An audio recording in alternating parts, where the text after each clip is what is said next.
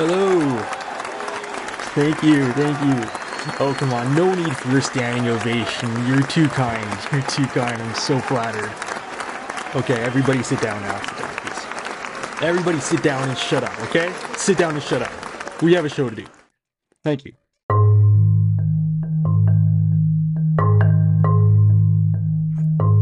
I'm a modern man, and I'm an overthinker. An understated wine tasting binge drinker. I listen to lo fi beats on high speed Wi Fi internet because I want my enlightenment now like an impatient Steven Pinker. I had a date with Destiny, but she stood me up, which is fine because I heard she looks nothing like her pictures. I'm a down to earth transcendental meditator, a mediocre mid level mediator, and an overindulgent word salad spewing medium rare meat eater.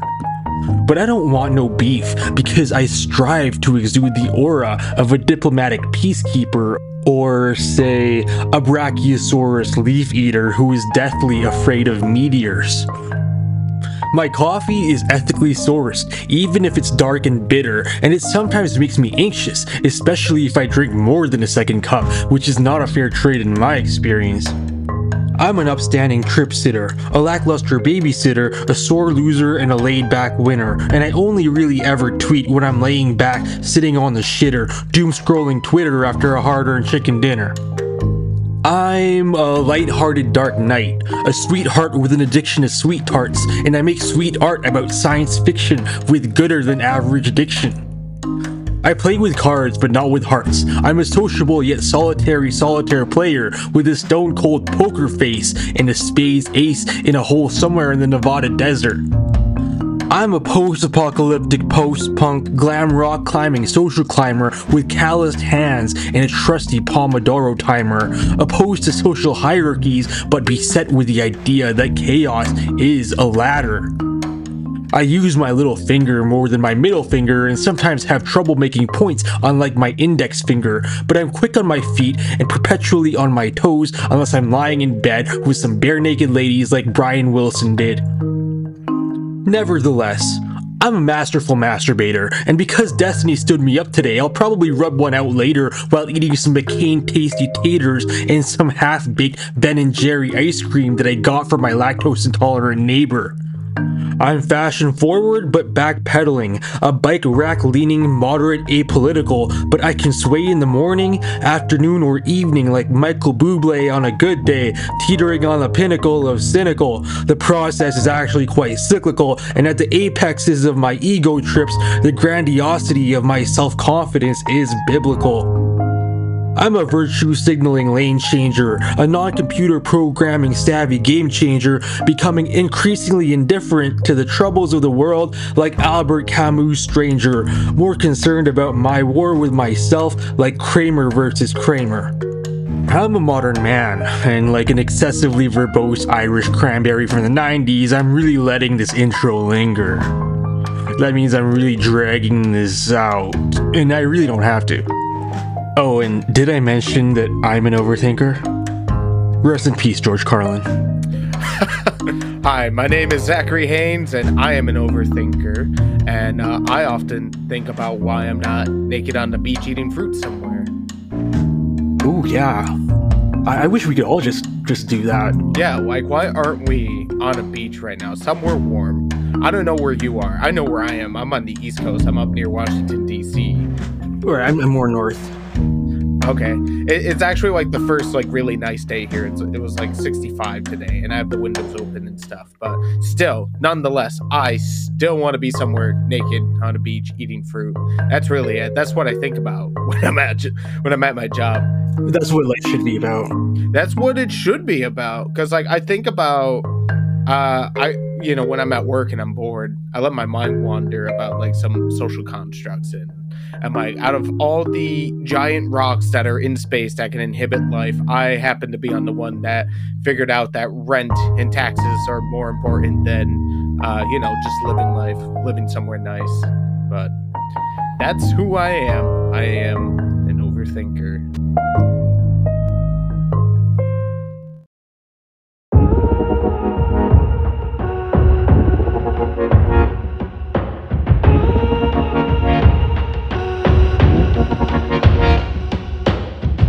Yesterday, you said tomorrow. When are you going to do that thing that you've been putting off?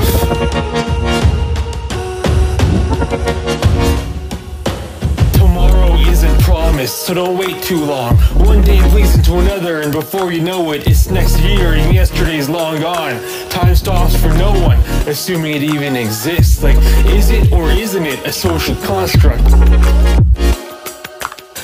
Either way, this is your life and it's happening one moment at a time, one event after another, and you're either lost in your thoughts or in a state of default mode network, a drone surrounded by others like you, unconsciously passing through the infinite fabric of reality in a world brimming with possibilities and potential, the majority of which go unseen, unfulfilled, unexamined, and unlived. All I see are zombies trashing all around me, raving about some meme or reel or TikTok or the news, reinforcing the idea that we live in a boring old techno dystopia. Huxley and Orwell are rolling like e-balls in their graves. Their ambitions and dreams burdened by myopia. When are you going to do that thing you've been putting off, huh? You going to pursue what your heart wants? What you feel you've been put on this planet to do? This spinning rock orbiting around some giant flaming red hot Cheeto of a sun? Don't wait too long. Memento mori, right? Yesterday, you said tomorrow. Yesterday, you said tomorrow. Yesterday, you said tomorrow. Oh, tomorrow is here. Just do it. Just do it. Oh, tomorrow is here. Just wow, I feel like Tony Robbins. Well, thanks for coming on the show. And uh, yeah, maybe you know with, with automation and like artificial intelligence changing the workforce, maybe it'll put us all out of our jobs, and maybe that's just what life is going to be in, in the future. Everybody just sitting naked on the beach, or maybe not naked necessarily. Maybe you know, Maybe not, but but you know, wearing something that is uh that's light and flowy. You know, just being somewhere nice. It's like we don't have to work. We don't have to worry about money. It, it I think about these social constructs quite a bit. Not not a lot, but when I do, I go deep into these thoughts. Like I think about like we are on a giant rock floating in space, flying thousands and millions of miles per hour, rotating around a flaming ball of gas. And we decided the best thing we could do with ourselves. It's like, hey, let's just make something up like money and pretend it means something right? because it really doesn't mean anything. Like it, it, it's just a it's a piece of paper or it, it's a coin made out of metal from the earth. Is that really like what it was intended to be? Could you elaborate on what you mean by social constructs? For for me, social constructs is like things that like we have developed in a society. So like we have these constructs going around where it's like you know one example or one I guess traditional social construct was that the man would go be the breadwinner, make the money, and come home, and the wife would stay home and cooked. But now we're challenging that social structure and uh, patriarchy and stuff like that by now having a lot of women in the workforce, and rightfully so. And that's challenge. It's a new social construct challenging an old one, so there's a bit of a power dynamic. But I, I guess the way I like I view social structures is like if we didn't have this thing, would it still even matter? I guess is like the bottom line there. Right. Like it, it pertains to the societal conventions that rule our, our lives pretty much, right? Is that what you're, you're saying? Yeah, like you know, you need air to breathe. That's not a social construct. Like, but like, like we don't technically need money. Like, if we just if money had no value, there would be no point. Or if we all just decided we're not going to use money anymore, we're just going to make our own stuff or like live off the land, or like I said, maybe we just go move down to a tropical beach and just start eating fruit every day. To tie back to one of the lines in my intro, hierarchies in society are a form of social construct, then, right? Yeah. By that definition? Yeah, definitely. Because you you said you wanted to go to a like you wanted to sit naked or lie naked on a on a beach. So I'm assuming it's a it's a nude beach. But like, would you say that like banning uh, women from going topless, like you know the free the nipple movement, is, is that a social construct? Well, I think like the uh, the idea of like that social construct in that specific example, it's like is like uh sexualizing uh the woman's body is definitely like a social construct too like sexuality like the the sex drive is real the sexuality that comes with it and what we define as sexuality are social constructs as well. Like those those are things that have labels and stuff. They may not be big ones but they do matter quite a bit.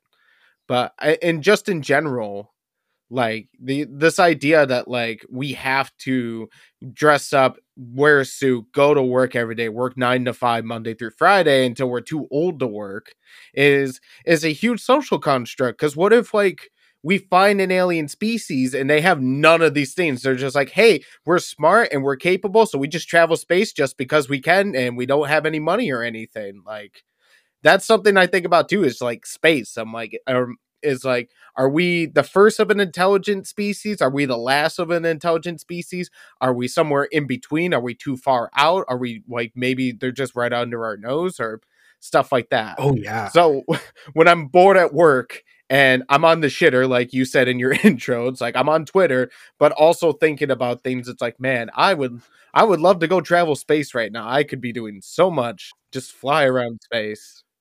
Right you mentioned like an alien species might not even have any sense or, or, semblance of, of money or economic system that they operate by. If we were to do away with the economy entirely, would society break down? I guess uh, the way to answer that is that it's so deeply ingrained. Like you're going back tens of thousands of years at this point. It is so deeply ingrained into our minds and into the world around us that, yeah, if we did take out the concept of money, things would probably just start collapsing left and right. Like, literally, would start collapsing. Like, we're seeing that right now with big banks in the US. It's like things are starting to collapse. So the government's stepping in and stuff like that. But I'm just saying, in like a what if scenario where it's like we didn't give monetary value to anything. So, like, we never thought gold was that important, or we didn't think diamonds were that important, or we didn't think that dollar bills mattered that much. That we would have a completely different society there. Like, it, we, it, it's almost unimaginable to a degree. Like, you can imagine not using money and bartering and stuff, but you know, uh, and then in terms of monetary value is like a social construct because like we give things value based on what we think they're worth which is just it ties in all together into this social construct of monetary value. So like two you could show two people like uh, a similar item. So let's just say there's like a collector's like sports jersey or whatever. W- one person might be head over heels to like, you know, try and get it. And the other person might be like, well, I don't see the value in it because it doesn't have value to me. Yeah. Cause, well, I mean, for me personally, again, like you said, it's, it's, it is deeply ingrained in, in me and in, in society that we need money. We need to work to get money and, and we need money to survive. And, I, I personally don't feel like I would have a problem with like have having uh, money or like an economy, but I, I really personally don't like the idea of some people. For a lot of people in society, work is a necessity, and it's pretty much the means of survival. Otherwise, you'd be out on the street. Otherwise, yeah. you can't feed yourself. And the way that's like society is, is set up, why does it have to be that way? Why can't we just, you know, like have some kind of I don't know, like it's kind of like going into UBI a little bit. Yeah, it's just so weird how if uh, your your average nine to five worker just decides to stop going to work, then they're literally putting their their future and their life in danger, or even their their family mm-hmm. if, if they're the financial support I guess in terms of, of social constructs, uh, would you say that societal expectations around, say, like, oh, you got to go to school, you got to go to college, you got to do this all by, you know, age 20 or 20, 18 or 25. I, I, I think a lot about societally imposed expectations and and like the timelines that society seems to impose onto us that's all social constructs as well right Yeah, definitely. Like you don't think about it because it's just part of the norm. Like you don't overthink those things where it's just like you just go with it because that's what you've been told your entire life. Where it's like you got to graduate high school and then you got to go to college, then you got to get a really good job, and then you got to marry someone, and then you got to have a family so that way the next generation can repeat and you know rinse and repeat at that point and then you just get too old to work so you retire and then when you retire you know that's expected towards the end of your life and then at that point you're just expected to just die off and then the process continues so Yeah. there's definitely like a big thing about like a lot of like these social norm these social constructs being normal but when you actually break it down and stuff a lot of these are not normal ideas like is it really fair to expect an 18 year old to know what they want to do for the rest of their lives? Because if you actually talk with people there's a lot of people who go to college they either they graduate or they change majors halfway through and then they got to keep going or people drop out or people graduate college and then they realize that they wasted so many years getting that degree and then they go back to school halfway through to life just to like get into the field that they wanted to. But i don't think it's always been fair. Some of these are not fair at all. Like are you really is it really a good idea to expect an 18 year old to know what they want to do right then and there? Like and they're they're dealing with a lot of stuff too. So it just in a way it feels like society just pressures you into continuing the cycle. Yeah, at, at 18 years old, I'm sure like uh, you, graduate high school, and I feel like high school is its own world, and nobody really has an a, a- uh, an established or solidified sense of, of identity in high school, and it's almost like your your identity is socially constructed by the the social norms within a high school or with the, like the social expectations within a high school and then you know that's why people group up into different cliques or, or social groups but also when i graduated high school i went straight to university simply because i thought you know this is what i have to do. And if i take like a gap year or, or take some time to try to i guess do something else and go to university once i have a more solidified concept of what i want to pursue i, I feel like that you know i'd be wasting time. And uh because because a lot of people again like uh, maybe in their early 20s are expected to have a career or you know once they graduate university. But even that's like what you you said does speak to my university experience because i changed my minor midway through. I was taking stats as a minor because i thought i was going to go into research. I was going to take a master's and then maybe eventually a phd um, and I actually went into university thinking that i might I might try. I was like flirting with the idea of med school, which a lot of people, you know, a lot of student university students do, and they they identify themselves as like pre med.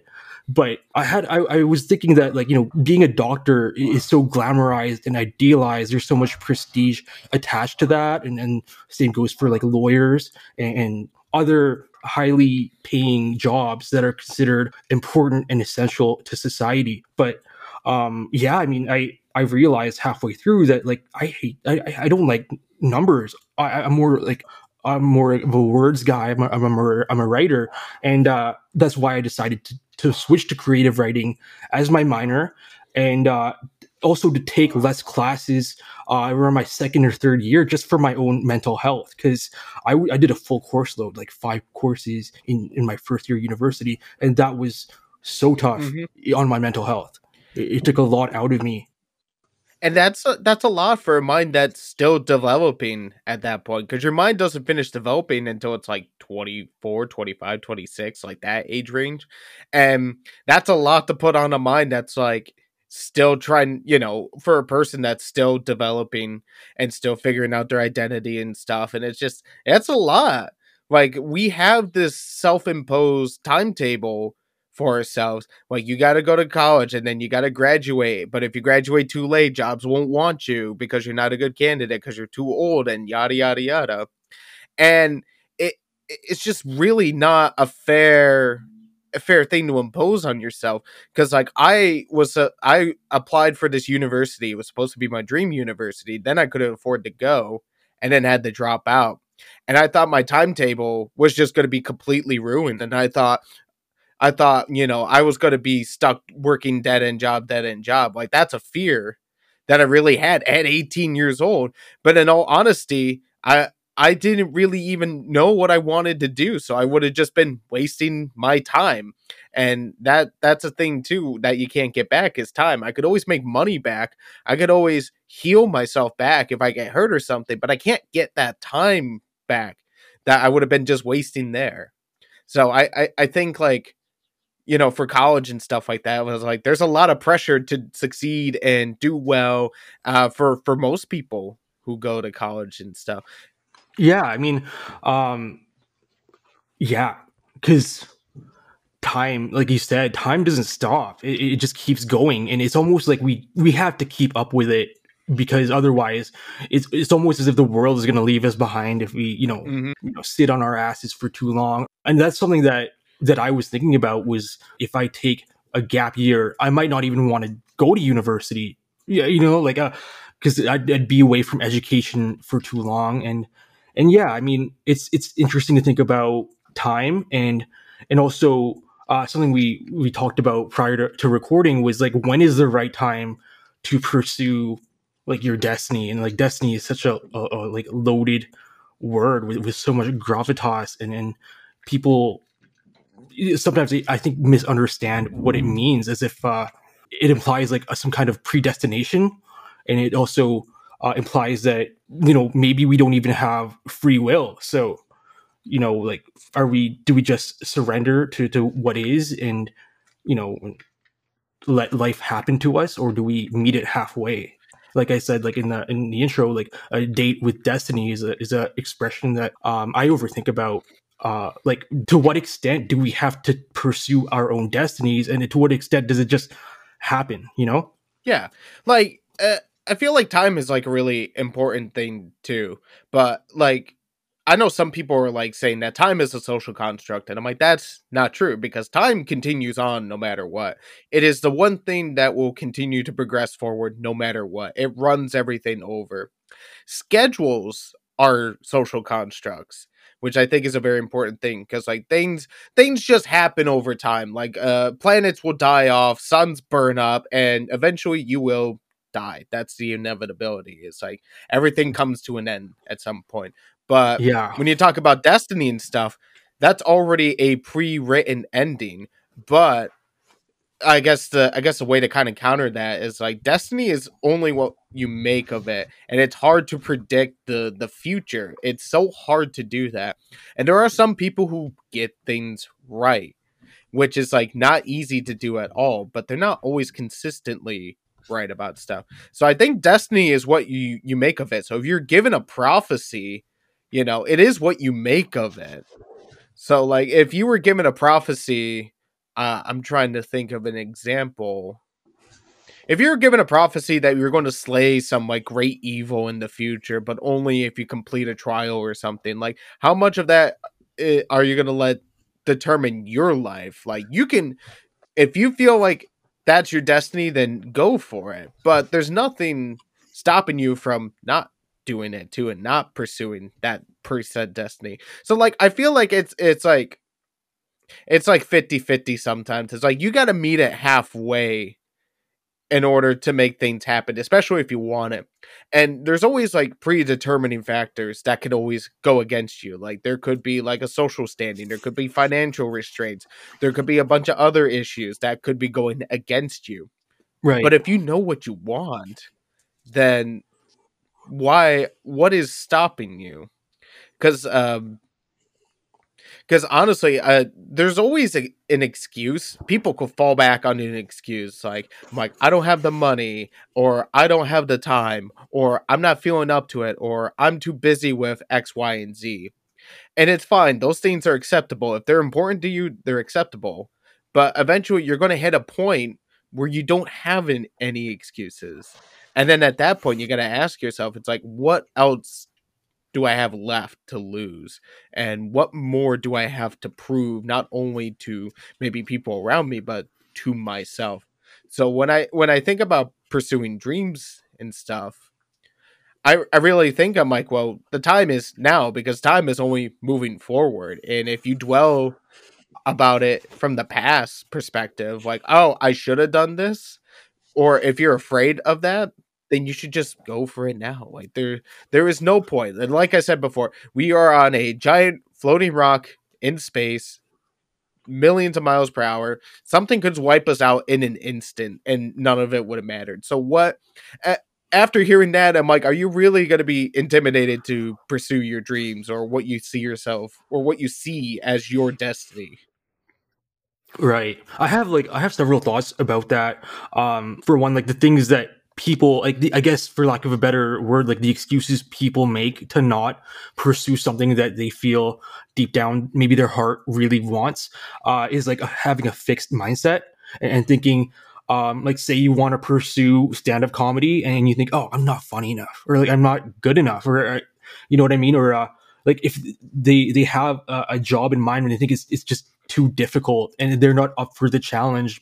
But that's just something that they're imposing on themselves, but also assuming that they are capable of that thing, but they just don't want to do it or like pursue it because it's it's too difficult or they're they're afraid of failure. And that's another big thing that that stops a lot of people in their tracks from you know going on a date with destiny. Yeah. For me personally I, I found myself thinking a lot about that scene in inception. Uh i think it was like it was in the third act uh where leonardo dicaprio's character is is in that like the limbo state you've seen inception right yeah uh, like Sato, the, the character Sato is is an old man, and the quote is is something like, "Do you really want to be?" Well, I'll, just paraphrase it. Do you really want to be like maybe facing the end of your life, looking back uh, retrospectively, and and being filled with regret because you didn't do what you wanted to do, and, and that's something that I found uh, has been driving me quite a bit uh, over the past couple of years. Is that I don't want to be I don't know 99 years old or, or, maybe life extension happens and, and I'm like way into my hundreds and I'm thinking wow I had so much time. Like I even had like a life extension because because they they developed that technology or you know what I mean? And and yeah. and and I, I didn't pursue my dreams and, and that would feel like the worst feeling I can ever imagine because there's no reversing it. There's no you know you'll get to go again. Uh, I mean, assuming that that idea of eternal return, the idea that we just live this these lives over and over again, kind of like uh like uh, this the universe just like experiences its own like rebirth or like reincarnation cycle, but it just seems like it's gonna, the worst feeling, and and I would just I, I don't know I'd feel so powerless because then if you're if you're on your deathbed, there's nothing you can do. You know what I mean? Like everything that you could have done is is completely out of out of like reach now. It's not even something that you could really do anything about. And yeah, I just I just don't want to be filled with regret and filled with I, I guess like imagined scenarios of what could have happened if I did this differently or, or chosen to do this. But yeah, it, it ties into the idea of uh, divine timing maybe not everyone's to vibe with with this kind of idea but there's the idea of, of, divine timing that everything happens when it's supposed to and it's also kind of like implying that the universe again is uh is conscious and like works in your favor like in, in a way that aids your growth in, in like the best way possible. But yeah i mean not everyone's gonna gonna vibe with that especially not people who are really um like rationalistic or or like empirical or scientifically minded like steven pinker who i mentioned in the intro. Yeah that that there's a lot to unpack there. Uh i i think like the the first thing is like i don't like the idea that uh you just have one life and then you die and then that's it and it's just the black void forever because we really don't know all the secrets of the universe you know? Like we don't we don't know the truth about that and that's something we have to learn when the time comes and i think that's the only true destiny we have it's like when you die you may learn more about the universe and life and death itself but this idea of being afraid of failure and being afraid of things that could happen i this is what i've been going with it's like i'm afraid to fail but I know if I'm failing, it means I'm trying, and therefore I'm trying to get better. And that's something you kind of have to remember because, like, you got to take a first step at some point. Like, you can't just let your doubts about yourself continue to dwell because there are people like that who listen to the doubts but not listen to their heart and to their mind.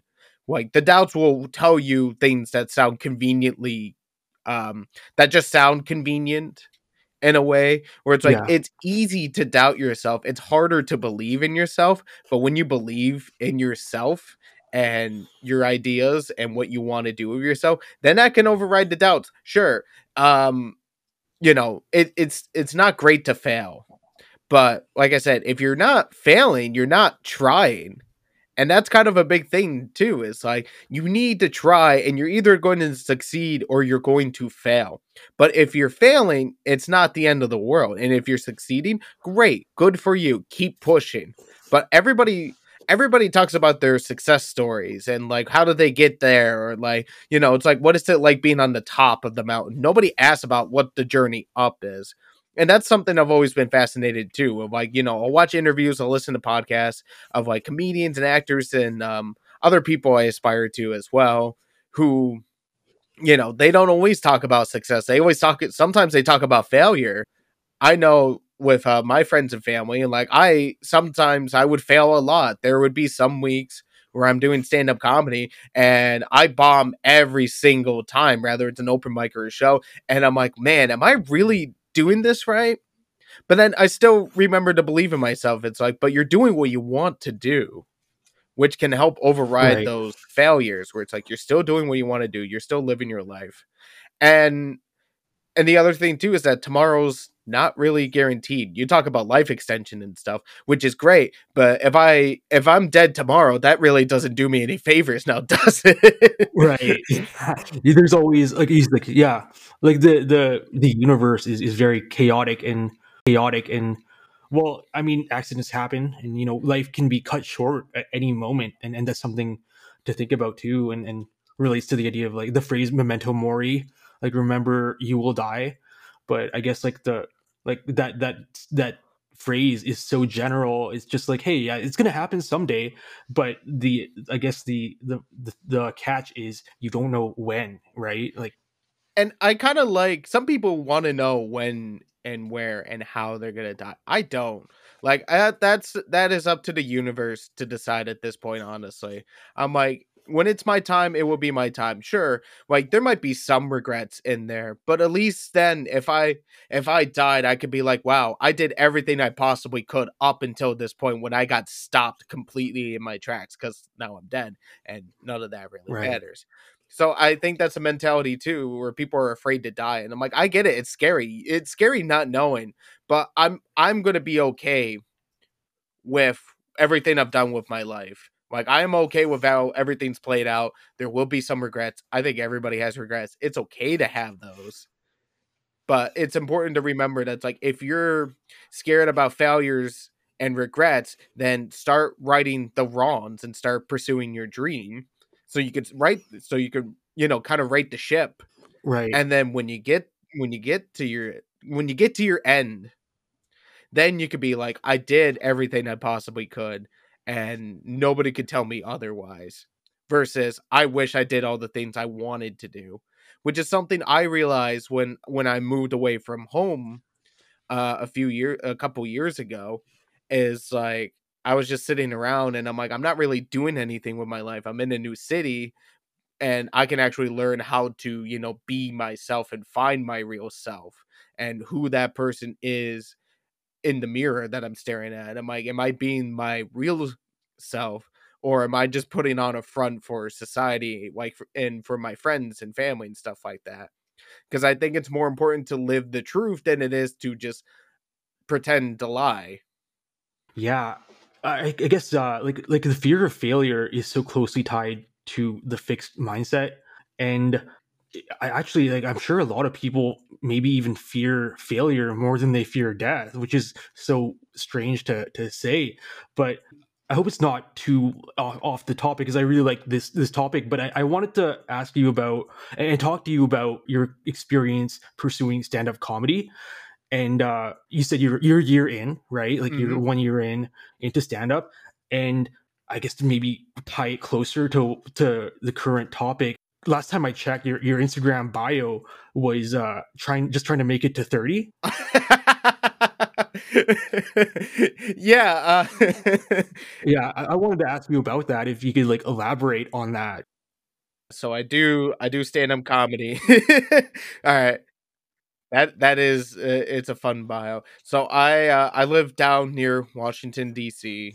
Uh, I moved down here a couple years ago, and the reason why I wrote that bio, I actually wrote that at the start of 2020, I think, or not the start of 2020 uh when the uh, the black lives matter protests were going on because there was so much stuff going on the pandemic uh social injustice and you know uh unsettled you know you know uh civil unrest to a degree in some areas uh, there was a lot going on and we didn't even know much about the pandemic and the coronavirus back then as much as we do now and continue to learn Right. so i just wrote that and i was uh i was 23 when i wrote that and I just turned tw- I just I just turned 23 and like uh I turned 23 like at the end of 2019 and then with all this going on I'm like honestly if I make it to 30 this is this is fine. This is good. Like I just wrote that and I write that as like kind of a reminder to myself that like you know you're just gonna have to keep moving forward.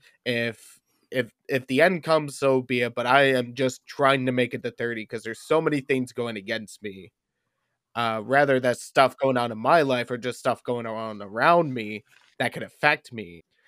I just have to have a reminder. It's like, you know, you just got to keep pushing. That's all you could do at this point. So it was more so a reference to to how crazy the world has has become at that at that point when you wrote that bio. Not so much not so much like a, a personal struggle that you're you're dealing with. It was more so just like, oh, this world is so crazy, and uh yeah, tomorrow might not even happen. Yeah, it's like, like we don't know about tomorrow, and then all the stuff going on with the war in Ukraine, and then Russia being aggressive, and like all this like political stuff going on. It's like I just want to make it to thirty. I want to get to that age. Yeah, you know like i'm like i would like to grow old and die that way that's the ideal way not nuclear holocaust like that's not ideal i despite me being a fan of the fallout series i do not want to live that life there's a reason why i like playing the game is because i could turn it off and go into my bed and drink uh, regular water and not worry about radiation you know you'd play the virtual reality game of Fallout, but you wouldn't like to experience it firsthand. with No, five senses. no I, I would i would not i would like to i i like uh i like being comfy so i'm i'm a bit of a pompous ass that way like i like my bed I just I have to admit Yeah. it. I I like my bed. I like to keep it that way, but yeah, you, you know, like I wrote that bio. It was kind of a reflection of uh, my mentality at that point. I'm like, I'm like, I'm just trying to make it till thirty. That's all I want to do is just make it to thirty. Like, can I make it to thirty? And I think when I finally uh, hit thirty, I might update it to forty and just keep it going that way. I was just gonna say, like, you're just gonna go decade by decade. and yeah, I think that's a good way to to live life. Actually, like you, you're you're almost like you're focusing in on like the upcoming decade, and it's it's more so like something that it's easier to to predict, and, and it's easier to to make plans because it's it's hard to to make plans for your entire life like Mhm. I, again like with the university thing i've met people who know what they want to do know what career they want to pursue uh you know they know so many things about where they want their life trajectory to go but it's just so hard to predict the, the future and uh like what the world is going to be like. And, and for me personally i've actually found a lot of benefit from just cutting out the news entirely. Like i don't even watch the news anymore because it's, it's all doom and gloom and if it bleeds it leads and that's not even new. That's not that's how the news has always been and i just found that my mental health has, has improved because i just cut that out. It's just noise to me and and there's nothing i can do about it. Like some some you know like i don't know some unfortunate thing happens on some part of the world. I can't do anything about that. It just makes me feel bad you know? But i guess the only relevant news that i would really need to know is like if there there is going to be a nuclear war like happening you know tomorrow if if, if world war three happens tomorrow um i'd probably the news would probably reach me by the end of the week at least and i could be like oh okay well Yeah. or even like maybe i wouldn't want to know and uh you know if every like uh, if if my like if I just die because of like there's a huge explosion, then I would be none the wiser, you know. So Yeah, it's just uh, I used to work in news, and now I don't. But news created such a burnout on the mental health, especially like working in like I worked behind the scenes, I did production stuff, so like seeing that every day, like five to six times a day, was not was not ideal for for the mind. But um, yeah, I but I always stay in touch because I like to be aware of my surroundings and stuff. uh, Like even if it's bad, like I take it all in the good, the bad, the ugly, or in the wild and chaotic as well. I just take it all in because like that's important to me. It's like I got to be aware of myself, but I also have to be aware of what's around me, what's going on. But yeah. Um, I, I kind of want to ask you about to what extent does do current events, does the cultural zeitgeist influence you in your comedy, and, and how much do you feel comedians influence the, the cultural zeitgeist in turn? Yeah, yeah, yeah. Like I, I feel like if you're doing comedy, it's important to pay attention to what's going on around you on either in a local, state, or like national and international scale. Like staying staying aware of what's going on. You don't have to focus on it, but staying aware of that stuff is important because you never know what might inspire you to to like write. That's like a big thing. Um so I, I feel like from my writing and stuff a lot of it comes from myself and from my life experiences like i'm i'm autistic so i write jokes about being autistic and stuff like that i'm also from upstate new york so i have a joke about that i joke about myself a lot but there is things in society that you can joke about like you just watch the news like there's a lot of comedians who have florida man jokes Oh yeah, who aren't from Florida. And they're like, Have you seen the news from Florida? Did you see the Florida man video or whatever? Some of those are topical though. Some of those have relevancy for a topic. And that's a good way to like kind of exercise your writing skills. It's like find something that just happened that's wild, people are talking about, and find the angle for it and go for it. But the other thing too is like some comedians can really influence the culture. Just just look at what happened last year at the Oscars when Chris Rock got slapped by Will Smith. That had a huge influence, oh yeah, not just by not just for like uh for the Oscars and stuff. It had a huge effect in the comedy world too. Like that's one way. It's like you know Chris Rock made a joke um about Jada Pinkett Smith and Mhm. her lack of hair, and Will Smith slapped him over it. So that influenced a lot too. That one joke had a, about a whole year of people and audiences who were just like, well, if Will Smith can slap Chris Rock, I could certainly heckle this comedian. It had a lot of that going on too. So, right. You know, like it, it, it was just wild to see how like one joke led into a slap and then it leads into a bunch of other things. Cause in this past year of comedy, I I started just before the slap happened, and then after the slap happened, uh, audience members got a lot more testy after that, and like the week following that, which is like really weird. And there's this one clip that was going around that was really popular of this uh, one comedian. She was getting heckled by this one drunk woman who then threw a full can of beer at her Ooh. and she Wow. ca- i think she caught it or she picked it up Oh wow. and then she like opened it. It was an unopened tall, and it was a tall boy too. It wasn't like one of those small cans. Oh wow. How much beer was in the can? It was one of the tall Was boys. there beer like flying out? Like oh, like no, no, no, beer? no. It was an unopened beer. Oh, it was an unopened beer. Wow. It was an unopened beer. She threw it up there. The comedian got it, and she opened it and just started drinking as they were getting kicked out. And like Wow. that is that is funny, but uh, that's also a thing too, where it's like, mm, you know, like audience members were getting really testy after that point. Wait, hold on. She caught it. The comedian caught the beer like in midair. I think she either caught it, she either caught it, or like she stopped it, or she just let it go by, but it wasn't damaged or anything. It, I gotta, I gotta see the video. If she caught it in midair, that would be even more impressive. I can't remember, Like- but I remember when it happened. Like everybody that I knew in the scene was talking about it. They're like, "Did you see this clip? Did you see what happened here?" wow, because like ninja like reflexes are required to catch a beer while you're doing a stand up comedy show. Yeah, And- yeah, wow. Like she, so the the woman was heckling, and then she threw the beer. Yeah. So like, she was heckling her for like a like 45 seconds straight and then the beer came Wow. flying out of nowhere and it was just wild like because like if you go to a comedy show they tell you don't you know don't heckle the comics Mhm. you know heckling's not allowed if the comics ask you a question or they ask a general question then you then you're allowed to participate like there's there's a rule and etiquette when it comes to comedy shows and stuff but sometimes you get some really drunk people or some really angry or ticked off people who just have to have their piece. Like there's some people who get really pissed off and they're like, "Oh, I really didn't like that joke at all." But the other thing Mhm. too is not every joke's going to be for everybody. But Yeah. Oh, that's a that's a whole can of worms I, I'd like to to get Yeah. into. But yeah, can we uh just take a step back and, and can you explain uh what is considered heckling? Because when I think of heckling, I think of uh somebody who like used to like is maybe disagreeing or or expressing some kind of outrage or or even just trying to throw a comedian off of, of their performance. But also I've I've seen comedians consider like like an audience member maybe even just saying something even even like an encouraging thing as, being heckling Mm-hmm. how would you define it then I, I guess the best way to put heckling is like an unwanted comment during a during a show. So if you're performing and somebody just shout, shouts "Boo! You suck! Get the fuck out of town!" That's a heckle right there. Mm. But Yeah. But a heckle could also be like, "I didn't like that joke," and you could say it as quietly as possible. But if the comic hears that or the comedian hears that, that's now a heckle, and that's fair game because this is the thing.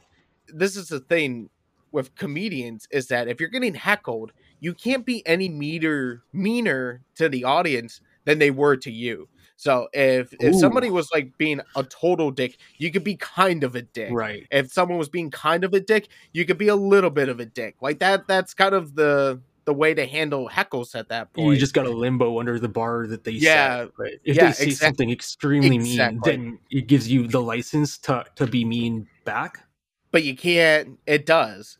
Like if you choose to address it. Some people don't like to address it. Some comics don't have the skills to deal with hecklers and stuff. And that's okay. Some comics don't, you know, they don't like dealing with that stuff. So they choose to ignore it. And that's fine. Mhm. I'm still learning how to do crowd work and stuff. I've only been doing it for a year, but I've Right. gotten a lot better at crowd work and deal interacting with the audience and stuff, which I think is Yeah. cool. Yeah, I, I've watched some of your your crowd work videos on on your Instagram, and I'm I'm really impressed by just just how well that you would respond to something an audience member would say to you.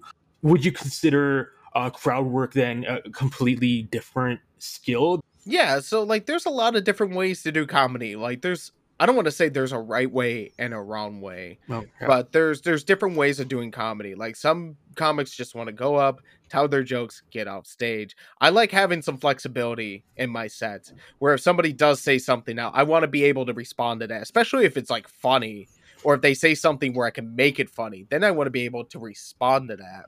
Which is I guess why I lean towards comics who do crowd work in their sets too. Like it's not planned, it's improvised, but it, it can lead to some really great clips and I do have some great clips like that. Mhm. So so I think Right. like crowd work can be encouraged if you do want to get some crowd work going. That can be encouraged, and that's completely different from being heckled because being heckled is like it's unwanted. Uh, you didn't necessarily consent to it, and like I said, a lot of clubs and stuff would be like no heckling the comedians because you could get kicked out for that stuff, especially if it's like really bad or really disruptive. Because now you're just ruining the show for everyone else. So you think you're helping Yeah. the show, but you're not really helping the show. Like, especially if you're like being malicious or you're like, oh, I think this is funnier than what the comedian's gonna say next. And that's not true because if you were gonna be funnier than the comedian, you would be up on the stage and not the comic. Yeah. I, I've seen a lot of those those uh, crowd work videos where it's almost like the the audience members trying to upstage the comedian. Mm-hmm. Um, I I guess something that I I've read about, like as the general rule of thumb when it comes to to crowd work in stand up comedy, is is don't be mean. And uh, like, how do you navigate that, or do you personally? I guess like from what you said earlier, I assume that you try not to like maybe insult or punch down but it's like because it's one thing to punch down on a on a celebrity or, or a politician or public figure uh, another thing to punch down on a, on an audience member right but like uh yeah how do you navigate that So like there's there's a lot of ways that comedy can go right. There's a lot of ways that comedy can go wrong. Like I said before, if you're getting heckled, you can't be meaner to the audience member than they were meaner to you. right And I think that's really important to remember because like because if you're meaner to the audience member than they were meaner to you, now you just look like a giant asshole and you still have to perform Yeah. the rest of that time on stage with an audience that's no longer on your side at that point. Right. Because yeah, you don't want the crowd to turn against you. Like you kind of want to appear to be like the, the bigger person in, in that interaction. But another thing though that kind of like throws a wrench in in this thinking. I've seen routines by say like Jimmy Carr or, or Andrew Schulz who Schulz who those are the ones that come to mind when I think about like they do excellent crowd work of course but a lot of the the videos that are circulating around social media is like sometimes they say like extremely like savage things or like Mhm. mean things but the, the crowd erupts in laughter anyway but i guess it also plays into the persona that those two comedians in particular like to present to the audience. Like yeah what what do you think of that? Because it kind of uh, contradicts the the bar thing that we were talking about So this is something that I learned is like with those comedians, like the really big names, like you mentioned, Jimmy Carr, like for example, the rest of the audience may be okay with Jimmy just absolutely destroying an audience member like that because they trust him to land the plane basically. Mm, And what I mean by that is like he like they're trusting him when they go to the show, they're trusting him to land these jokes, but they're also trusting him to land everything else that comes too. Like it, it's a performance. It's still a performance, and it, there's a bit of an art to it. And and mm, as I'm thinking a little a little bit, yeah but but the thing is, is like the audience will trust someone that they know or they know or recognize to land the ship. Basically, like so, like right they will trust Jimmy Carr to tell a joke and then to like roast an audience member back. People trust Bill Burr to be himself and to tell jokes, but also like tell his truth and stuff. Yeah, heck, trust uh, Jeffrey Ross make, has made a career out of, of roasting people and, and roasting Oh, yeah. audience members. like, yeah, like I, I feel like yeah, there's definitely an art to that, and also there definitely should be some tact. Uh, there's a tightrope between like, what if you just say something completely offensive and and yeah, the, the the crowd will turn against you, but absolutely. It's also interesting that we live in in a time and maybe this speaks to the zeitgeist but like i see a lot of those videos on, on youtube or even uh, i don't i don't frequent tiktok but i see a lot of like youtube shorts that are exported from tiktok and the the title is like stand-up comedian destroys audience member or heckler and it's almost like the, the destroys is is like capitalized. That seems to be a, a titling convention that's pretty popular on on youtube now and i kind of blame ben shapiro for that because uh, he, there's so many videos of Ben Shapiro debating college students, and that's what the video is: Ben Shapiro destroys college student and makes them change their major or drop out or something like that. I don't Yeah, know. that what that Yeah. word is overused so much because like some of these are like, oh, comedian destroys audience member. Then you watch the clip and sometimes you get underwhelmed. Yeah, when you watch some of those like some of them there's a lot of those clips out there where it's like oh com- comedian destroys heckler or comedian destroys audience member or something like that i think that word gets tossed around a little little too much personally and, and destroy is such a loaded connotation too. You know, like it's it almost implies that they damaged or broke the audience member in some way. Like maybe their ego was, was damaged or, or broken, but like really, like they just walked out of the out of the room after the show was over, and they're completely fine. They're not, you know, they're not. They're They're not. They weren't harmed at all. But you know, it's just so dramatic and uh, yeah but it's such a buzzword now. Uh, yeah, but like I guess I, I want to backtrack a little bit to what you're talking about is like the the balancing act of trust between the Hmm. comedian and the audience member because like when audience members decide to show up to the show there is a certain level of trust that they're going in with. They're trusting that the person they took time out of their day for is going to be really funny. They trust that the venue is going to be a really good venue. They trust that the rest of the show, like the host, and if there's an opener or a guest spot or a feature spot, they're hoping, they're trusting that like everything is going to be good at the bare minimum. Like nobody nobody likes going to like a bad show. Nobody not a lot of people like an okay show. Like they don't want mediocre. They want good. There's a reason why they're paying money to go to these shows and stuff. So there's like a level of trust between the comedians and the audience for the show. And that's really important mm-hmm. to maintain cuz especially if you're not like a huge national name like, you know, let's just say Chris Rock for example, or Bill Burr or mm-hmm. Ali Wong, or there's a couple more that I'm thinking of. But the point being is that when you're doing comedy, you have to remember that you have to keep the audience trust because they're gonna laugh at your jokes. That way, Mm-hmm. Like they're they're gonna like laugh at your jokes. They're gonna, gonna go along with everything you say. You could say something offensive, but if they trust you to land the plane and land the ship, so to speak, then you yeah. could get away with it too, even if you're not directly in those communities that you might be affecting. Like there's people who do trans jokes yeah. and stuff like that who aren't trans, but if they're yeah. really good about it, then nobody really cares. And that's kind of like that's kind of the funniest thing right. about it. It's like if you land if you if you do it and you land the joke so well, nobody cares. Right.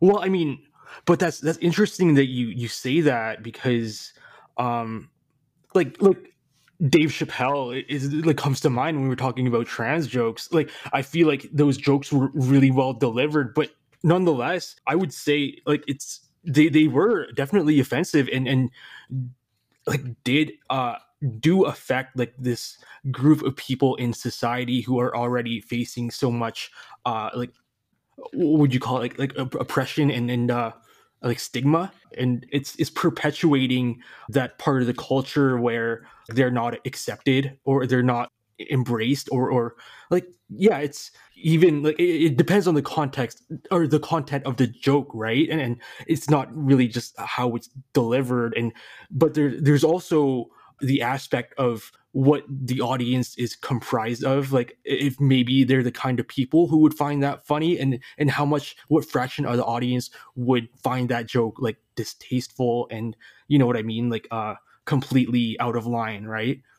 Yeah like there's the thing about like jokes and writing and stuff like that is like you won't sometimes you won't know when you cross a line or when it's okay to cross the line because if you're going to cross the line you better be really good at it which is something that Dave Chappelle mm. has gotten away with for many years and then recently uh it just you know it just wasn't hitting the same like there was a lot of people who were just like you know even if they weren't trans and were directly affected yeah. by the jokes some of them were still like ah this is just not this isn't good and that's like mm-hmm. that's kind of the double-edged sword of doing offensive material. It's like it has to be really good, otherwise you look like a giant asshole or a bigot or a racist and stuff like that. And they might not even be your intent, but if you think it's funny, yeah, and you have that level of narcissism, then you know, then you're just gonna keep doing it. And that that's something that like comics have to be aware of too. It's like if you're going to cross a line, be good at it, be really good at it.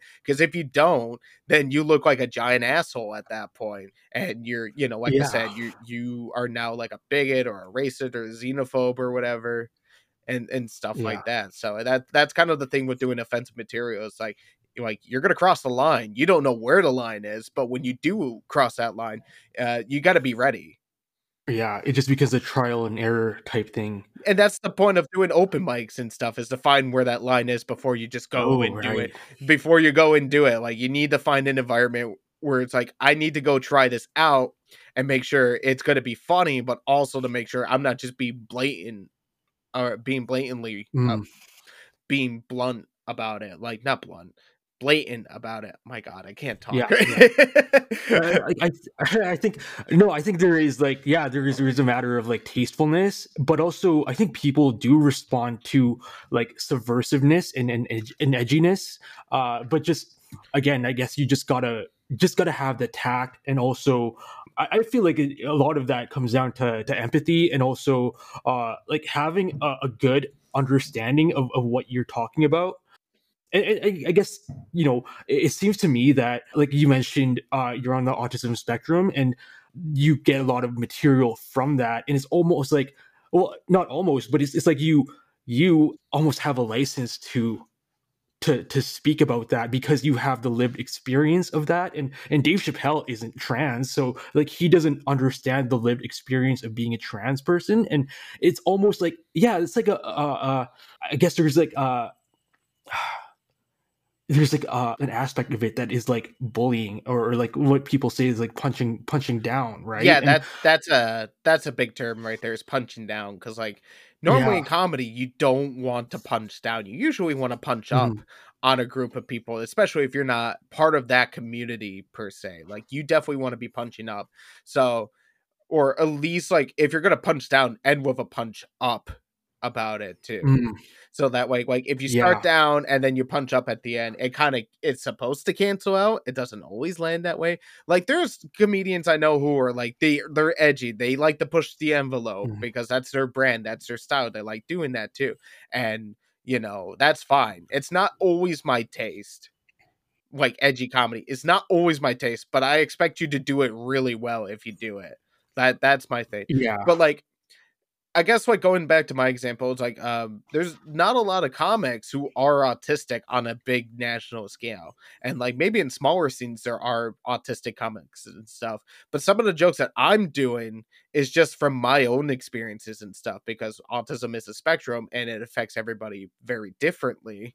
Mm-hmm. So you can't just assume, but there are some, you know, there is some common ground with autistic people. So like I'm trying to think about that stuff. And like I have one joke about like sensory stuff and people really like that, even if they're not autistic. I remember I did a show once and a woman came up to me after and she's like, I have a sensory disorder. And I com- I laughed so hard at this bit you did about your sensory issues and I love it. And it was great. And I've had that comment I've had similar comments like that, mm. but I hmm. always get comments on that stuff for people who I remember this one lady, she DM'd me after a show and she's like, she's like, I finally felt seen on stage Ooh, yeah. through a joke, which meant a lot. Like I could not emphasize yeah. how much that like that meant. Like, cause like I was doing it just to like, you know, uh just do it because that's my experience, that's my life. It affects, you know, autism will affect me, but how much I choose to let it is up to me. Of course, there's going to be things I can't control, like sensory issues or like the eye contact thing and stuff like that. So I, I think it's really cool. But like going Hold on, can you briefly can you briefly explain uh sensory issues?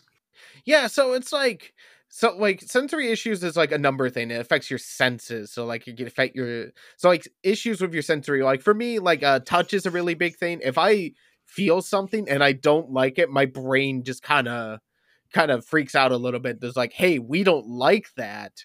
There's some Ooh. clothing, there's some material I can't have my clothes made out of because I don't like it. It's a sensory oh, issue. Oh wow. Yeah, it is powerful too. Or like, like it's too rough or like it's too, too abrasive to your skin. Yeah. Yeah. And it doesn't help I have sensitive skin too. Like I there there there's been plenty of shirts that I've been given or I bought and then I wear them out. I wear them for a bit and then I realize, "Oh, I don't like this at all." Like my brain is just telling me, "No, we right. cannot wear this because it, it's affecting me too much." So I guess So that, that kind of explains uh your enthusiasm for nude beaches then. Absolutely. I'm like, I cannot have sen- I cannot have sensory issues if I don't have to wear clothes. But that's just one example.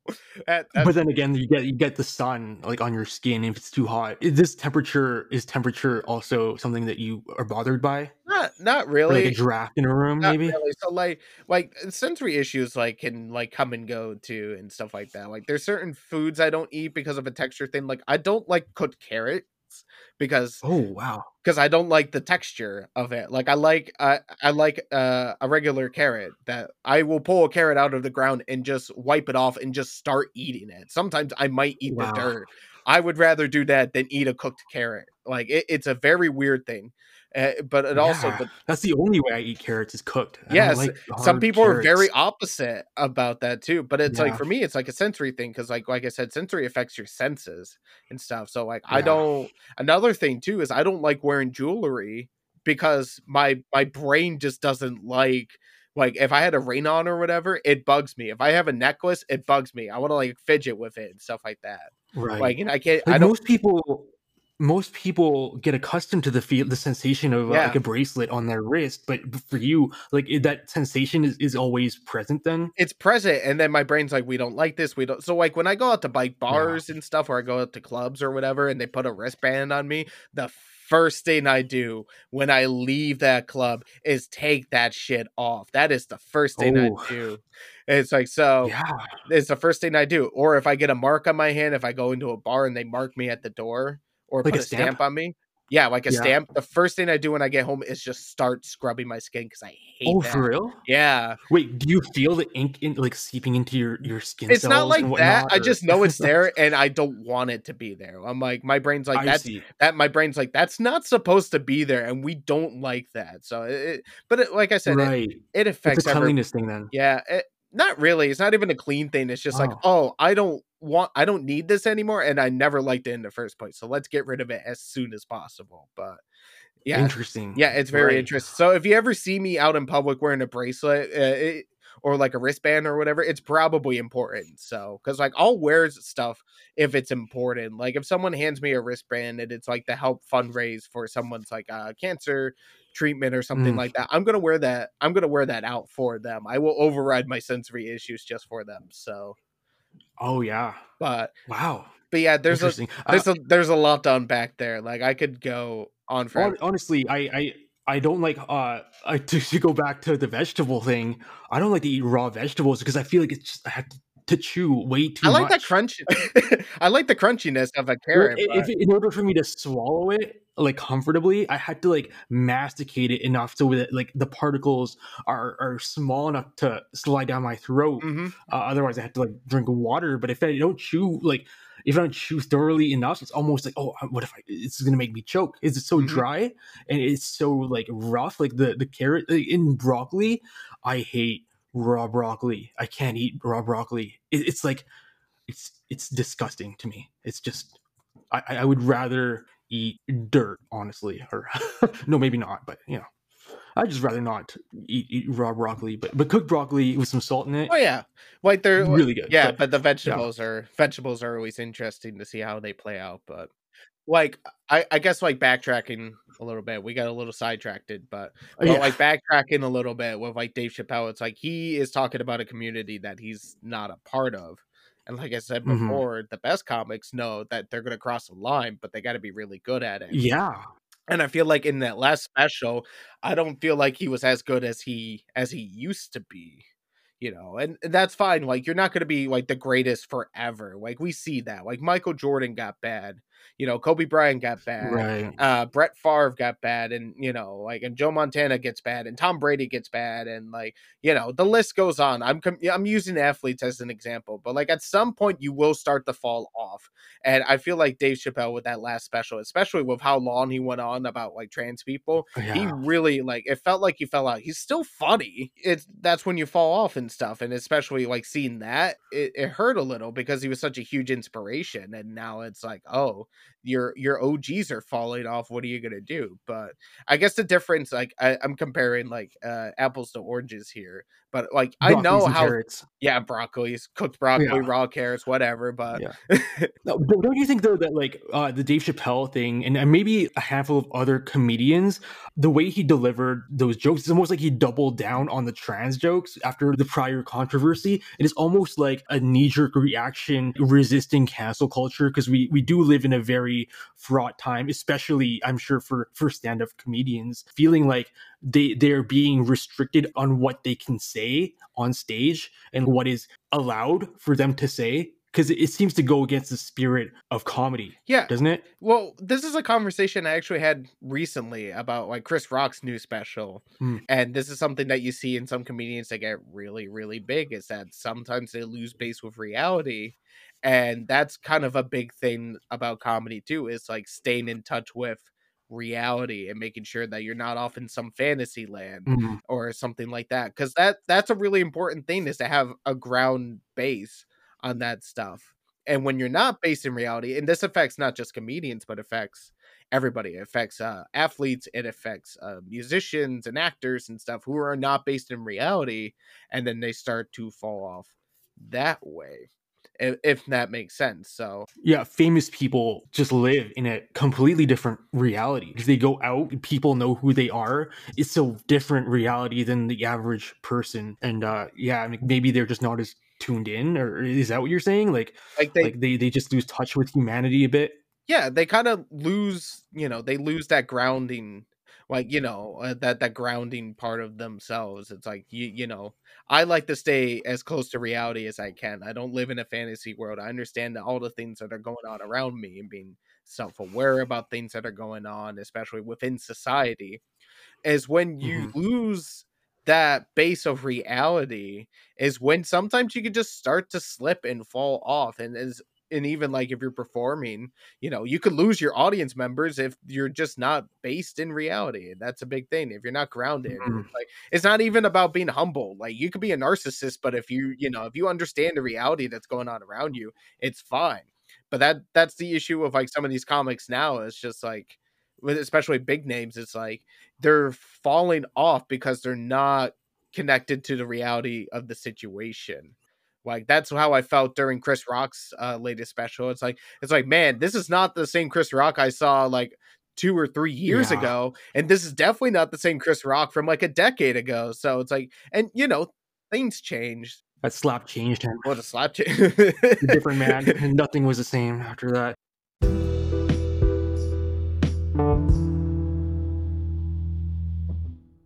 I'm curious to hear your thoughts of a particular well-known. I I would say he's a more of a comedy actor. His name is Rowan Atkinson. His, he, he played Mr. Bean, and also I'm actually, Mhm. what's Mr. Bean's first name?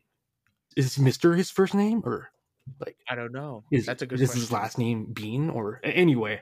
Rowan Atkinson, he has a in, very interesting take on this, and almost to me is like almost unexpected because he says the here's the exact quote. He says, "It does seem to me that the job of comedy is to offend or have the potential to offend, and it cannot be drained of that potential.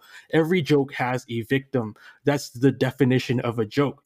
Someone or something or an idea is made to look ridiculous. What do you think about? Do you agree? Yeah, there's a truth to that. It's like there's always like a, I guess like a center of attention, but yeah, some you know, it's not every joke, but there are there's always somebody that the joke is made at the made at the expense of, and for you know, for me, I do some self-deprecating jokes. So sometimes it's me, sometimes it's an idea. In that situation, you're making yourself the victim, but it's played for laughs, and it's you know Yeah, it's playing for laughs. I'm totally okay with making fun of myself. I do it all the time. I make fun of myself.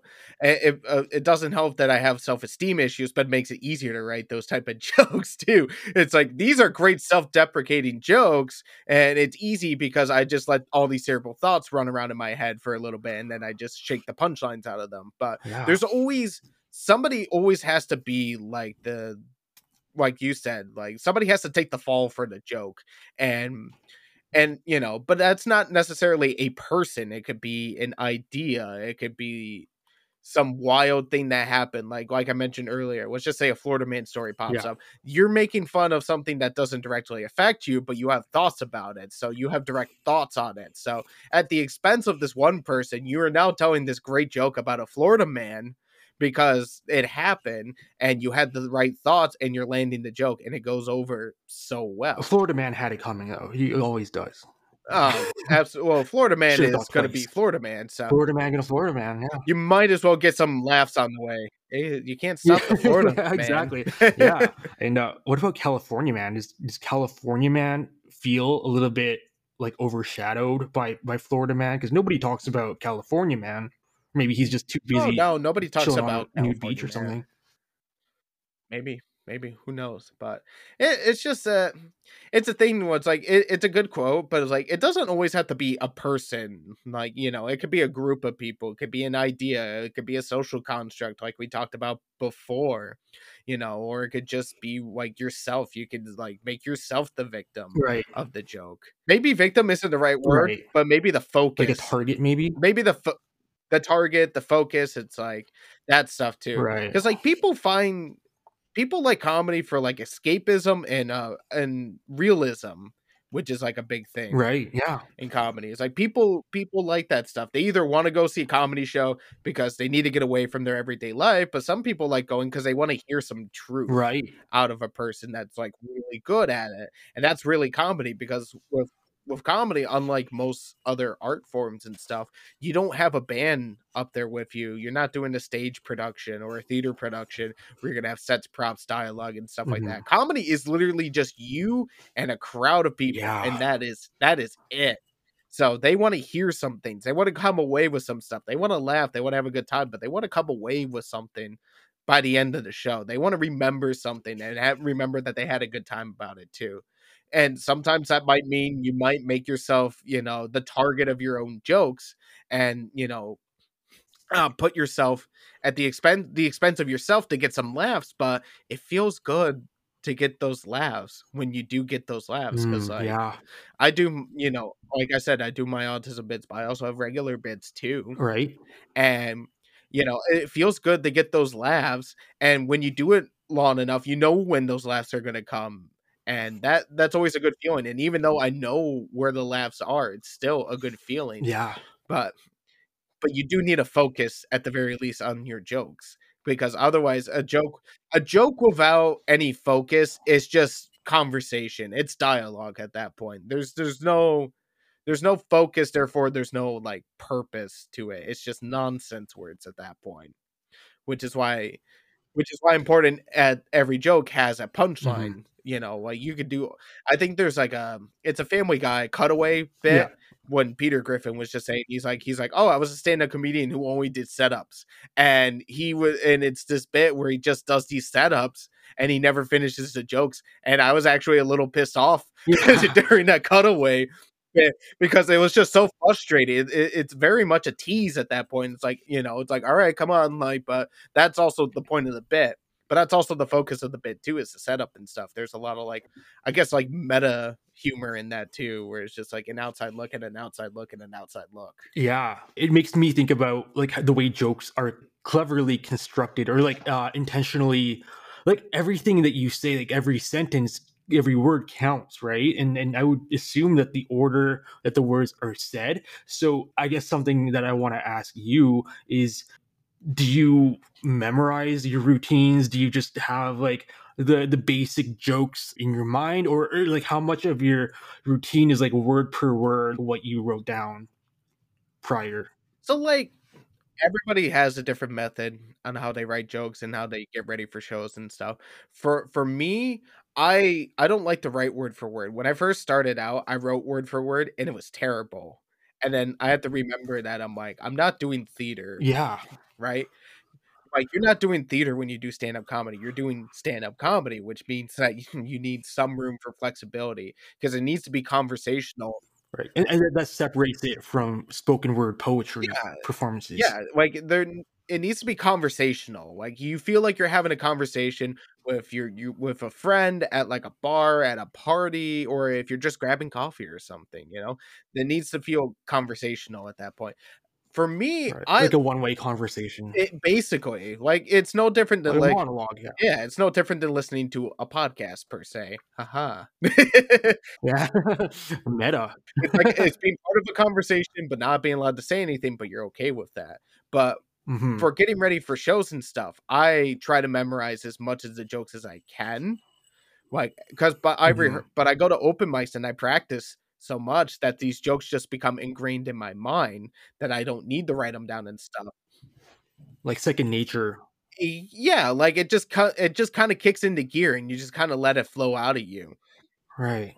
There are there are some comics who like have like um notes and stuff on stage like like especially like if you're doing like an hour of material and you're like recording an hour special and you know what jokes you want to go in there you need to know where those are going but sometimes Mhm. you need cheat uh cheat sheets and um that that's important Like, that's like okay. a set list of like a band would a band would Yeah, have a set 'Cause I always write down before I before a show. Like I think if I'm doing a show, I'm thinking about the set list a few days out and then practicing on those jokes and then getting ready to do those jokes. And by the time that show comes around, I'm ready to do that show without any notebooks or anything.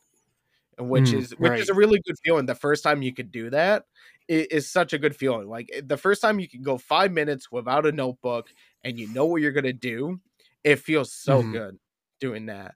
For the Right. first, it feels so good to just you know that's a lot of hard work paying off there. It's like you memorized it. It may not be exactly what you thought word for word, but it still lands, and that's like the important part there. Yeah, as long as it's coherent, right? And as long as, you know, what you're saying is, still still makes sense. Uh but like I guess it would be a good time now to to talk a little about a bit about my intro, which was for the people who might not be familiar, was kind of a, a, spoof or, or like a parody of George Carlin's bit called Modern Man, and I think that's that's a bit that he opened up like a special with. And the way he he says it it's it is it sounds like a spoken word poem. And and so clearly like every word was clearly written out prior to the point where like not a, it's like a word was misplaced the, the whole flow of it would be off right? And like he's, he's like i'm a modern man. I'm like a like a he he continues with so many like uh contradictory or like oxymoronic uh statements about like describing the modern man. And it's it's so funny. And and he's just one of my he's one of my favorite comedians uh living or, or dead. And uh yeah like, do you have anything to say about that that kind of like because it doesn't seem to be all that common for uh, a stand-up comedian to just go off on, on that kind of spoken word even especially as an introduction uh whereas like other comedians that you're saying is like have a more conversational casual tone. And and and yeah I guess I also want to add quickly to the end of this question: Who are your uh, favorite comedians, and, and are these are these comedians the same comedians you feel have influenced you as a stand-up comedian yourself? So I, I think with like when you do a special, like a big special like that, that's a totally different ballpark compared to just regular comedy and stuff like that. Because when you're headlining your own special, like a big special like that, you can do whatever you want at that point. That that's something where it's like that is completely in your control. You can dress however you want, you can say whatever you want, you can do it however you want.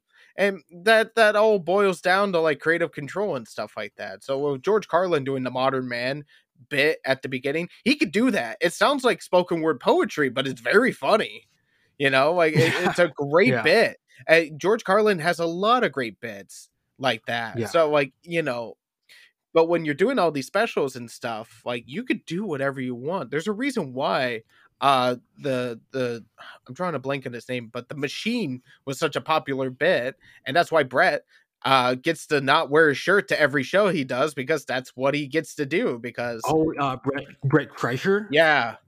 Yeah. right? Yeah, because he does the I- I machine. find that like I find that's like it seems to me like a bit of overkill because like I, I mean I guess that's his thing, his his trademark, but it's just so distracting that this dude is like doing stand up without a shirt on.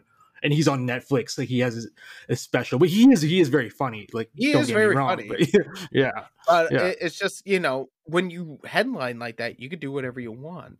You know that's that's kind of the thing about comedy. It's like you can do just whatever you want. But I guess in terms of like influences, it's like yeah, George Carlin has had an influence on me, but I think he's had an influence on a lot of people because a lot of people are like, hey, that's the OG right there. Like he has so many specials, it's ridiculous, and you know, well, it, it, I it was kind gonna of say that, like, uh, on the topic of like Bert Kreischer performing without a shirt, like maybe you uh, can push the envelope. Maybe in the future, like the social construct will will have evolved to the point where it was it is socially acceptable for you to do a whole stand up comedy routine completely nude at a beach, maybe. Yeah. I, I love how you keep bringing back up like the nude thing. I'm like, I'm not a nudist by any means. I just, I just think about things I would rather be doing, but that's a good one. But I'm sure there is like nude comedy somewhere, somewhere. Uh, if Mm. somebody was like, "Hey, you want to come do like uh nude comedy at this nudist colony or whatever," I might be, I would be open to it. I would be very, I would be open to it. it but Right. Yeah. Would Yeah, you, I- as a as a non nudist though, would you be would it be socially acceptable for you to make nudist jokes because you're not you don't identify as a nudist you're not part of that group No. would it be But if I got invited to a nudist beach and they're like, "Yeah, you can perform comedy, we'll pay you well, but you have to be mu- nude," of course I'm going to make fun of it. It's a very, it's a very funny situation, and sometimes all you can do is just kind of laugh at yourself in the situation you're in. I feel like that's a, a gold mine for jokes. Like, I'm sure a lot of nudists are have like a lot of funny situations happening every Mhm. single day, you know. And Yeah, there's, there's also no concept of like walking in on somebody naked because they're like, oh, that's just how they their default. State, that's just how it I mean? They're just like Yeah. you just walk in, it's like, "Oh, uh, there's there's Brett. Hi, Brett." Like, you know. right. It- it- but uh yeah i guess in terms of like influences like yeah there's the og's like george carlin uh richard pryor is a really good one too he has like a great energy eddie murphy is another good one too and then i get later like dave chappelle earlier stuff was really really big to me i remember as a as a kid my dad would let me watch the dave chappelle show uh when i wasn't supposed to at all i'm like nine Oh, or yeah. ten and he's a, uh, uh you know i have divorced parents and my dad was like he's like i'm gonna be the cool parent i'm gonna let my son watch all these things he's not supposed to because that's what my dad did when Right, i cool was dad. his age. Yeah the cool dad. It's like oh I'll, I'll let you watch these. It's cool. It's totally fine. So that influenced me early on but as i gotten older uh comics like ali Wong, uh john Mulaney, uh, Mm, there's certain yeah. things I like from like different comedians. Like Ali Wong just has a great stage presence and Mhm. like a great energy, and I just love watching her stuff. Uh, one comic that I really enjoy is uh, Sam Morril, who is a much who who's a comic with a lot of dark humor, but he does it so well, and he's great at crowd work too, which makes it Oh, even yeah. better.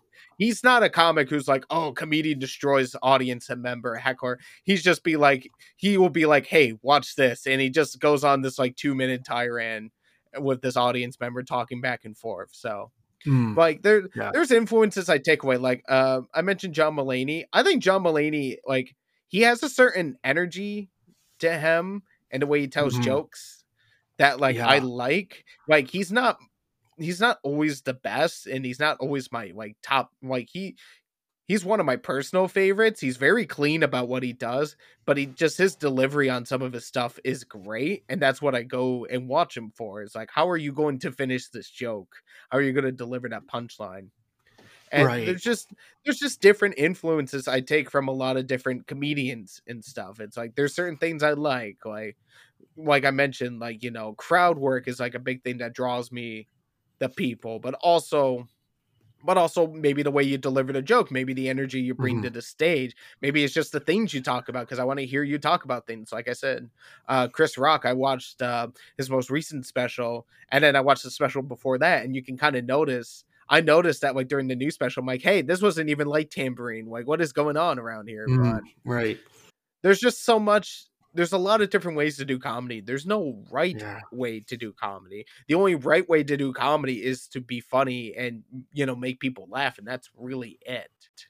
Yeah, I, I feel like in, in terms of like mainstream stand-up comedians that I I'm aware of, uh, I, I'm kind of missing like those uh like one-liner comedians like uh Mitch Hedberg. He was my one of my all-time favorites. Uh, rest in peace. But like uh, also like I think Stewart Francis is, is his name. Like he just does uh, a bunch of like one-liner jokes or, or like self-contained jokes that don't lead into each other, and it's this that that whole conversational aspect of, of stand-up is completely thrown out the window uh, and maybe i'm misremembering but i think doesn't uh, anthony jeselnik also have that that style as well or, or some something similar to that I, I think so. I think they have a similar style in that degree, but I, I like that because like uh, they they they pull it off. Like it's it's very unconventional, but like yeah, I mean sometimes just like to listen to like just a bunch of jokes that are unrelated, but are are really just good, well written jokes on on their own. And uh and yeah, I mean, I, I also I guess I want to ask you like has stand up changed the way you live your life? Like, are you more open to gaining new life experiences and meeting new people for the sake of like getting new material? And I mean, I know it's So- not the the only uh like the only reason why you would you know I guess have a uh, that lust for life, but like yeah, has it changed the way you live in any way? yeah, it, it, it has because it's like comedy is like it's not even just comedy. I'm always down for an adventure. I like having adventures. I like having stories. Uh, there's a reason why I have so many stories and stuff. I like traveling. I like meeting new people, and I like having new experiences. Like I've studied. I I've gone to Ireland for like ten days to do a study abroad trip. Uh, I've gone down to Florida in 24 hours, uh, driving a hundred thousand dollar vehicle, and I in college, I got drunk and started a ride at a pizza shop. Like, you know, I have all these life influences wow. and I have all these stories. And yeah, and that's that was before comedy. And now that I'm doing comedy and stuff, I'm able to go up and do jokes and, you know, be able to share my experiences. And people really like that. So I'm not always just doing comedy just to get new material. I just happen to get new mm. material along just the way. living life. Just from living life. And like, there's, there's I bet every person has at least one person they know in their life who's just like a really chill person who has a lot of great stories and they're just fun to be around. And mm-hmm. you know, that's who I strive to be on and off stage. I try to be as authentic as possible. Uh and just being myself because when you're able to just wow. be yourself and uh you know live your truth so to speak you know, life becomes a lot better that way. It's like when you put your foot down, you're like, I'm not going to be influenced by the things around me, but I want to influence the things that are around me. Like I want to have my influence kind of leak out and change the way and change my surroundings a bit. And that can happen. And I think that's really really important for people is to just like be true to yourself. That's it. So like when yeah. I when I was like I like being a storyteller, but I love doing stand-up comedy Mm-hmm. You know, I, I'm just being true to myself, and that's really it. Like, I, I think that's that's something that people definitely respond to is like authenticity and, and re- relatability. Um, but yeah, like, uh, but isn't don't most comedians or I don't want to say most, but like there's an idea of having a stage persona, right? And and that being something distinct from from who you are off stage. Yeah, that that's totally fine. Like I said, there's no there's no one right way to do comedy except for, you know, uh except for, you know, get laughs, make the audience laugh and do a good job. That's really it. So you got these comics who have a stage persona and you know, that's fine. Whatever you feel like is the right way to do comedy, you can do that. Mm-hmm. It's just a matter, you know, it's just a matter of being true to yourself because people can tell when you're not being authentic on stage. They can sense it. Even if they don't say it outright, they can sense when you're not being uh real with yourself and to them because they don't want to be lied to.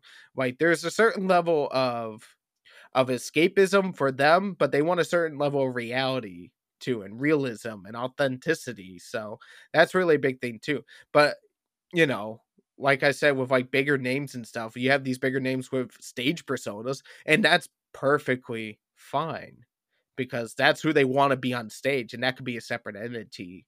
But as long as you're being true to yourself, it's like this is who I want to be on stage, then that's completely fine. Right to, to round things off i kind of wanted to talk about the things that we like the the uh the after school special lessons that we learn as as kids. Like the idea that uh like you be yourself and you know people will like you're like the the girl you're taking on a date or the guy you're taking a date is will like you if you just be yourself. You don't try to pretend to be anybody else. But also we get we we we get told when we're younger that we can be whoever we want to be in, in, this world. And i think to tie it back to what we opened up with or we talked about in the in the first part of, of this podcast is that's something that as i've grown older reaching adulthood especially going through universities like that's not really true. There's like the world the workforce is, is changing for one. Like there are a lot of uh like degrees and, and majors that aren't pursued anymore simply because they, they aren't deemed profitable or or uh, practical or you know like the, especially the humanities especially art even like people have there are a lot of people who have dreams of being uh, an artist or uh, you know an, an actor or, or even a stand-up comedian and then they don't pursue this because again like they, they for whatever reason but it's almost you know it, it does it does throw some doubt on the idea that you can be whatever you want to be in this world. And it's it's it's a, a very harsh reality to accept or or to even just you know like it's a harsh reality because it feels like you're, you're disillusioned and, and uh like you've been lied to almost you know? Yeah like i guess to just kind of wrap it up nicely here. Um this idea that like you could be whoever you want to be and that could take on a lot of different forms. It could be something about your identity it could be something about you're passionate about it could just be you know anything like you know you could be whoever you want to be but you have to find out who that is first before Right. you could go after that. And some you know and it's very easy to influence kids into believing certain things about themselves that are not necessarily true so, you know, I encourage people to change, you know, change the things around them. If they're not happy with stuff, change them. May you know, maybe you need to move away and like get some different world experiences, or maybe you should go to school, even though you're going to be going at a later age, because that might change you. You need to bring challenges to your norms and then see if the norms in your mind stay the same at that point Mm, because I challenge myself. It's like when I was like going through college and stuff, I kind of challenged myself. It's like let's learn not just in the classroom, but let's learn from life itself and get life experiences. And that that's been really important in my uh, development, not just as a comedian or anything, but just as a person. And you know, like I said earlier, your brain doesn't fully develop until you're like 25, 26 anyways. Right. So just go find out who that person is mhm. and then maybe by the time you're done searching for who you truly are and start living your true life can then you could really pursue your dreams because dreams affect everything. It affects your career it affects your passions it affects the people around you and stuff. Mhm. So- yeah. I i always encourage people it's like just find out who your true self is and then you can be yourself and then go that way. And sure everything takes time mhm. and you know tomorrow's not guaranteed or anything but if you act like tomorrow's not guaranteed you'll you will find that things change around you very suddenly and usually for the better Right. Yeah. It, it puts you more in the present moment and it just helps you appreciate life as is what you have right now, what's within your reach, what you can perceive. And in the future is just some abstract thing that, well, we can't really control it and we can't really, well, we can only, we can plan and prepare for, you know, if the worst comes to worst. But yeah, it, that's, that's definitely true that, you know, like it's it's just it's important to to remember uh memento mori and uh and also destiny like yeah i like the phrase of, of a date with destiny because it is destiny like a singular being that that goes on dates with multiple people? Or are we all tangled up in some non-monogamous or polyamorous relationship with destiny that none of us consented to or i, I guess we have our own version of destiny right? So we, got- we i i think we do. What if it stands you up or ghosts you or something? Yeah i i think like well i think it's important to like you mentioned the the the future and the present and the past like it's important to live in the moment and live in the present but also it's important to keep your eyes downfield too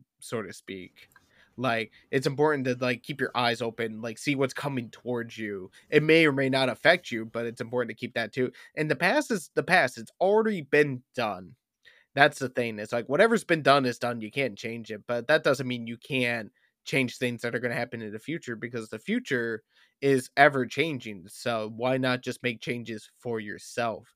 Because then by the time you get to that date with destiny you know you'll be ready to pay the bill. Hmm Yeah. Okay. Well, in in conclusion, though, I wanted to regurgitate that that question is like, when is the right time to pursue your dreams or to pursue your destiny? Uh, like, what can you say about that, given uh, your your pursuit of stand up comedy, and like, what advice can you impart to the listeners that that might be in a, a situation where maybe they're they're considering uh, pursuing something, but for whatever reason are feeling some kind of resistance to that.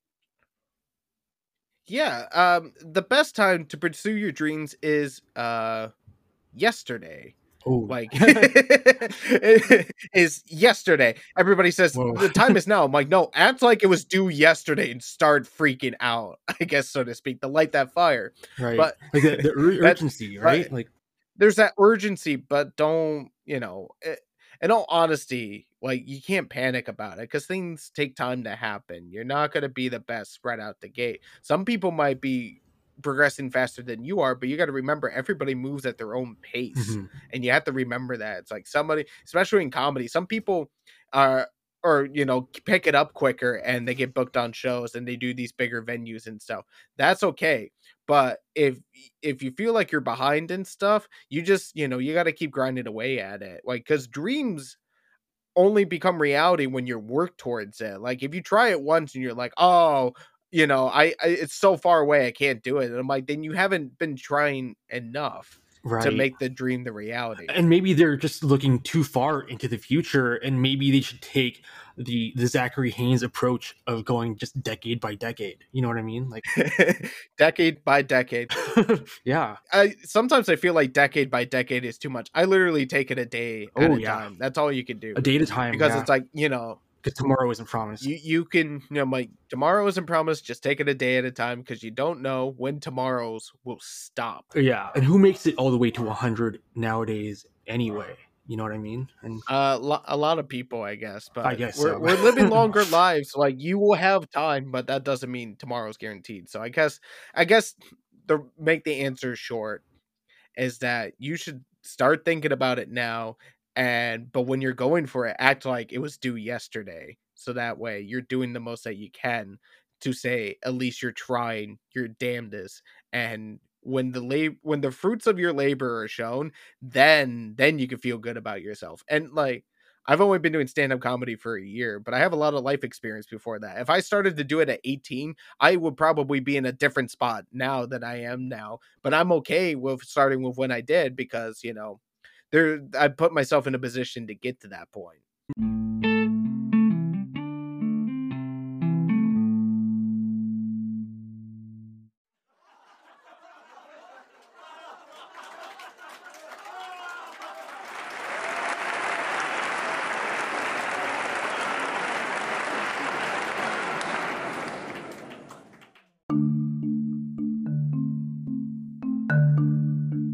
Guess to tie it all together, I, I I still find a lot of comfort in the belief that everything happens when the time is right, or everything happens when it is supposed to happen, and you know it, it ties into this like Eastern philosophy.